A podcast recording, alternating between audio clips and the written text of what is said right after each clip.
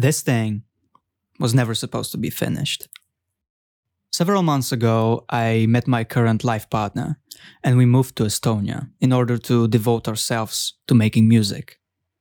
So I just left it there, rusting in the electronic corner of my computer hard drive, thinking that maybe one day I'll come back and finish it. But deep down, I knew this wasn't merely a postponement. This was an escape. An escape from a thing that I should have done long time ago. I forgot the reason behind all of this, the reason why I even started. Recently, I just sat in front of a TV and watched a movie. I read reviews, opinions, and I kind of suspected that this could be a powerful thing. And hell, it was. I was astonished. And I was shocked. I seldom cry, but this piece of visual and narrative art made me, a man who proudly considered himself a tough son of a gun, bent and then break. This movie was a documentary titled David Attenborough A Life on Our Planet. And this, this is on the same page. I am Alexander, and welcome to my podcast.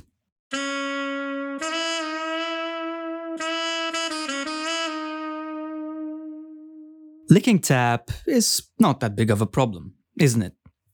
Well, annoying it might be, but we don't see it as a horrid burden on our home budget. But here's a tip to change your mind.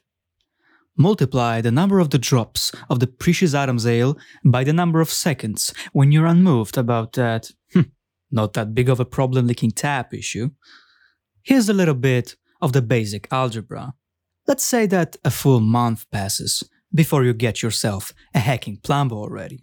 30 days is 720 hours, which is 43,200 minutes which is 2,592,000 seconds.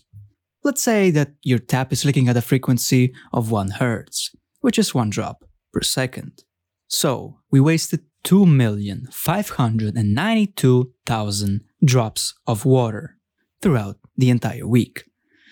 Now, we divide this number by 20, since 1 milliliter contains about 20 drops of water. That equals 129,600 milliliters, which equals roughly 130 liters of water. 130 liters in 30 days only. Congratulations, you've just wasted as many water as you could use during one bath. And bath is awesome. You should be ashamed of yourself. But let's take a look at the big picture. Let's say that every 10th household in the US struggles with the leaking tap problem. 130 liters multiplied by 12,800,000 households, and boom, more than 1.5 billion liters of water. 600 Olympic size pools. But it's only a drop in the ocean. Just think of the amounts of water you use every day on bathing, preparing food, washing clothes and dishes, and brushing your teeth, and how much water you could save during these chores. And these are only domestic uses. But let's not focus on industrial mismanagement of water or severe sanitation problems in Africa, because it's something we as individuals cannot control. Let's focus on how we can take action now. If we want to save Earth's water, we must change our attitude towards water management.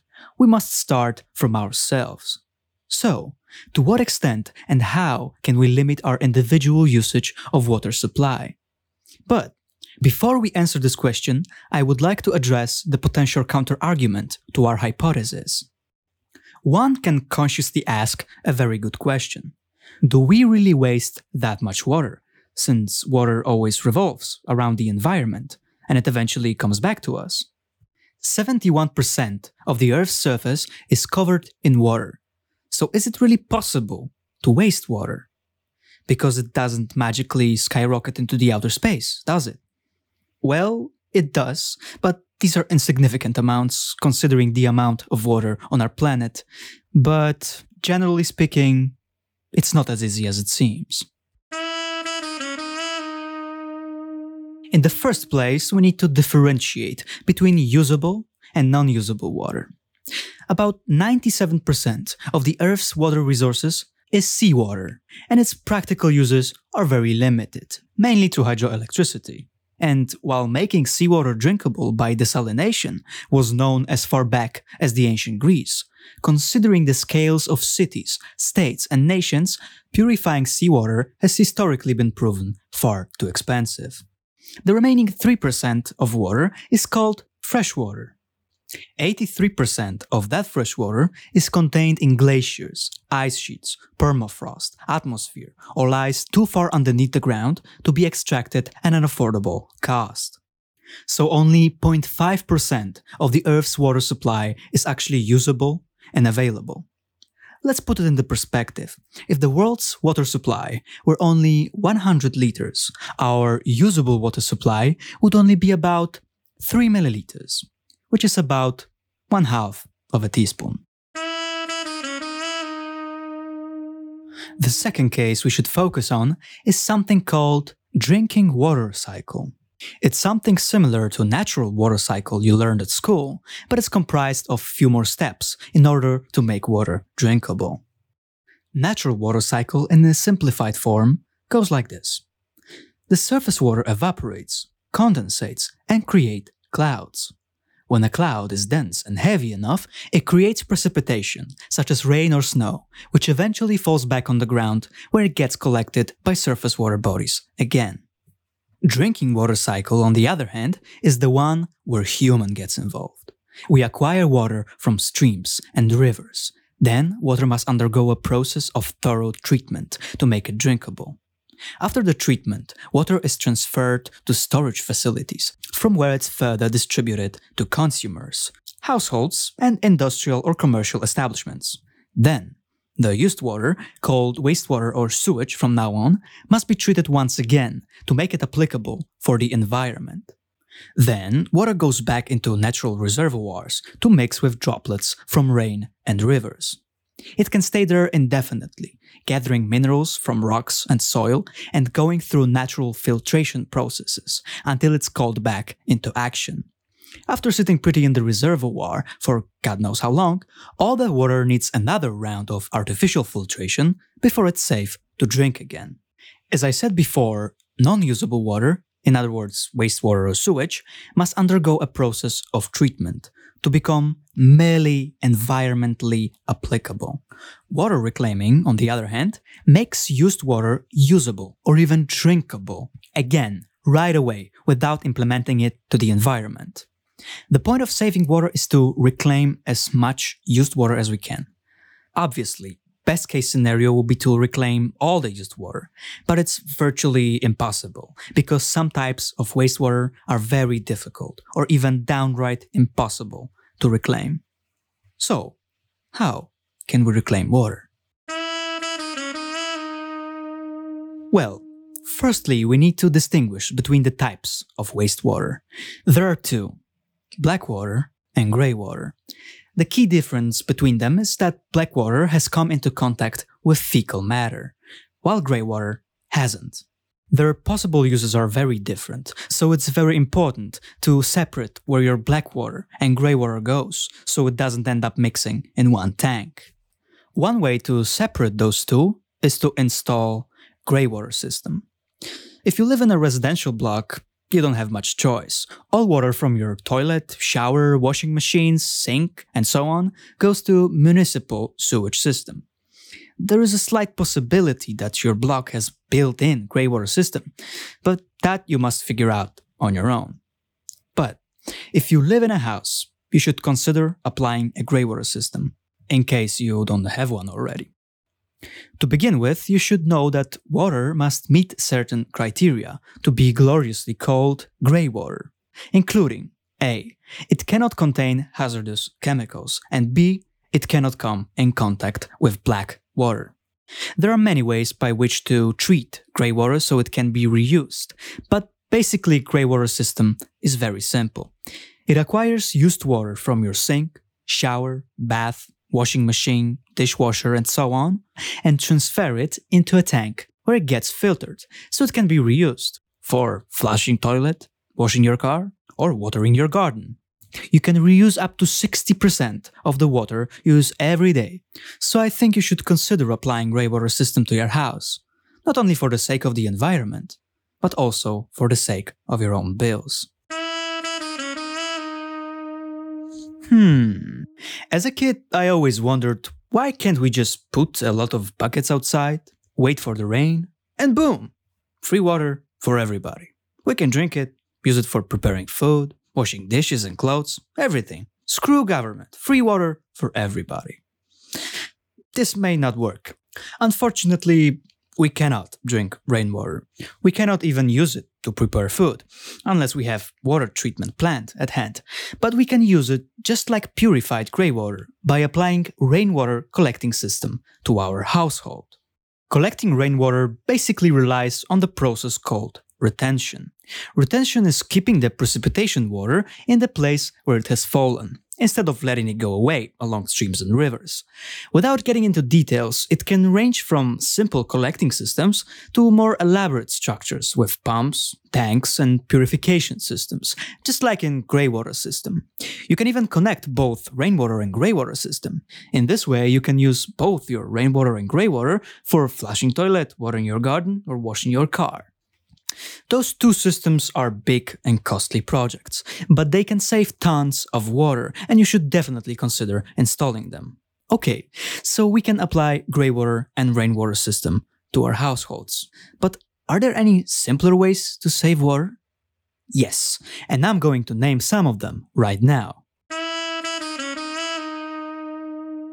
Repairing your tap is the first step to making your sweet home not only sweet, but also sustainable. Apart from fixing that damn tap, you should also change your gaskets and check your pipes inside and outside if you live in a house. Did you know that tap uses up to 12 liters of water a minute? So you'd better not let it run meaninglessly when you shave, brush teeth, or wash dishes. To be honest, I'm still guilty of this one. Faucet aerator. It's a small add-on you put on the tip of your tap. Aerator limits the water flow through the faucet by creating a mixture of water and air. Apart from advantages like splash reduction and creating a straight and even stream, it can also reduce tap water usage up to 60%. That's pretty nice. I mentioned washing dishes before. If you can, don't wash manually. It wastes too much water, even if you do it mindfully use your automatic dishwasher instead. And you should also load it full before blasting the start button. It also applies to washing machine. Full loads only. Remember. As I said before, bath is awesome, but take a shower instead. You already taking showers? Take shorter showers. Taking shorter showers already? Take shorter and cold showers. You obviously know that hot water is up to three times more expensive than cold water, don't you? Cold showers are not only cheaper, but highly beneficial for your mind and body. It's true, look it up. There is a quite popular adage that Third World War will be fought over water. I will be full to disagree with that. The consequences of the lack of water are disastrous, financially, environmentally. People lose their homes, businesses. They don't have access to basic sanitation. 2 billion people don't have access to safe and fresh water. Every day, 800 children die from diseases caused by poor quality of water and the lack of sanitation. We know from history what people in desperation, whose basic needs aren't met, are capable of.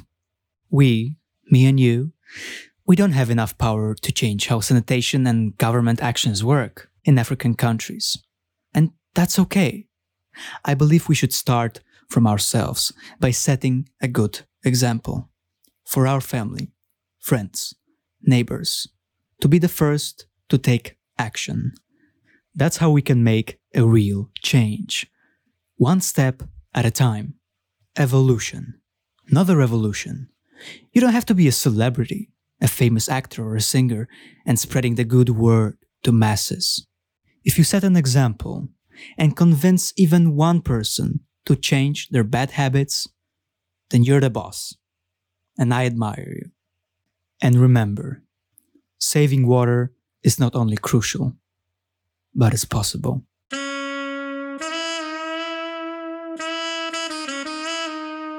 Thank you for listening to this podcast. I don't have any social media connected with the podcast yet, but maybe you want to follow me on Instagram.